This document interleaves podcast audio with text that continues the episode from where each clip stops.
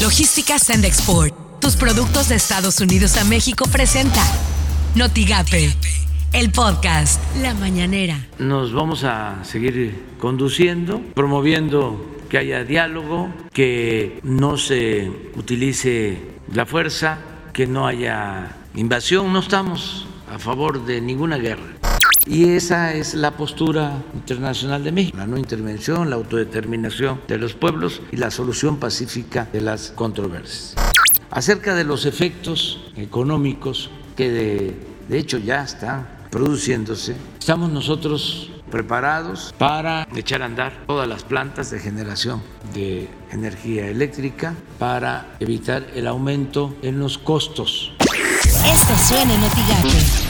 Noticias MBS con Luis Cárdenas. Y el chisme de la guardería ABC. No empecemos. A ver, lo digo con todo el respeto del mundo, pero esto sucedió hace 13 años. Y de pronto Arturo Saldívar habló del tema. Y Arturo Saldívar no, no es cualquier ciudadano, es el presidente de la Suprema Corte de Justicia de la Nación. En la presentación de un libro, así como quien no quiere la cosa, como cosa suya, pues, mencionó la guardería ABC y dijo que durante el gobierno de Calderón hubo una operación de Estado para sellar ese expediente.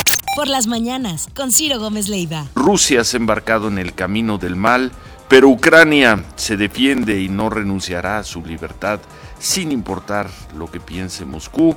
Esto lo escribió en su cuenta de Twitter el presidente de Ucrania, Volodymyr Zelensky, después de que el presidente ruso, Vladimir Putin, anunciara y comenzara con una operación militar especial Así las cosas en W Radio. En otro tema, Ebrard, a petición del jefe del Ejecutivo, envió una carta a su homólogo estadounidense, Anthony Blinken, en la que defiende el trabajo de México ante los asesinatos de periodistas y dijo que aquí se persiguen y se investigan esos crímenes para que no haya impunidad.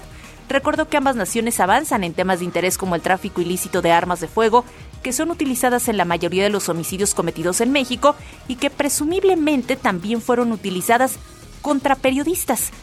Imagen informativa con Pascal Beltrán del Río. México rechaza el uso de la fuerza, insistió el canciller Marcelo Ebrard al reiterar el llamado en nuestro país a una salida política al conflicto en Ucrania y el respaldo al secretario general de la ONU en pro de la paz. Hace unos minutos, el embajador informó en Twitter que en gabinete de seguridad, la embajadora en Kiev reportó que están bien y en contacto con las familias mexicanas. En Kiev hubo un bombardeo de instalaciones gubernamentales sin afectación a nuestra comunidad. Confirmados combates en el este y sur de Ucrania, escribió el secretario de Relaciones Exteriores.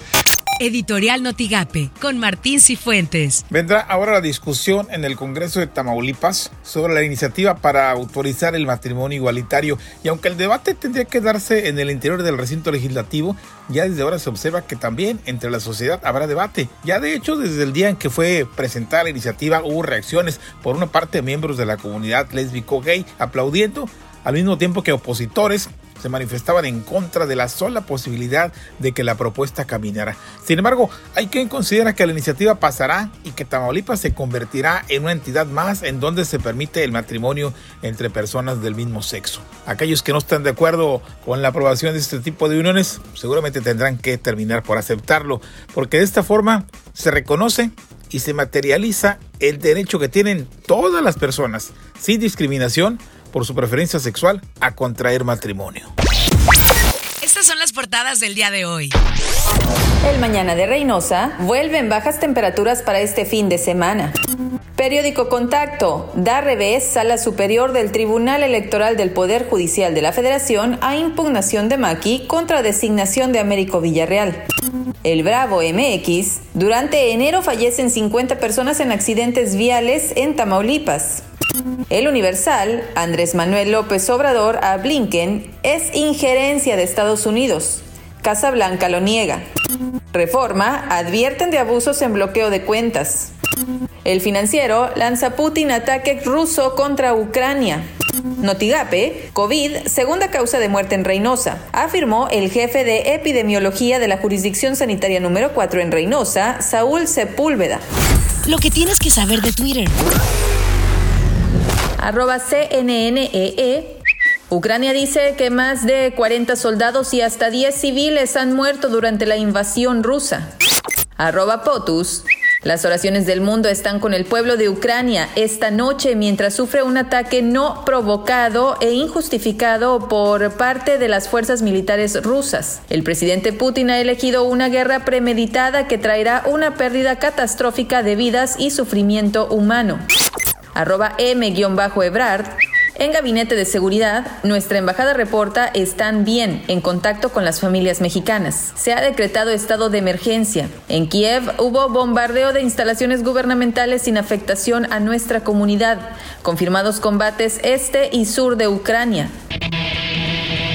Logística Sandexport, tus productos de Estados Unidos a México presentó Notigate, el podcast.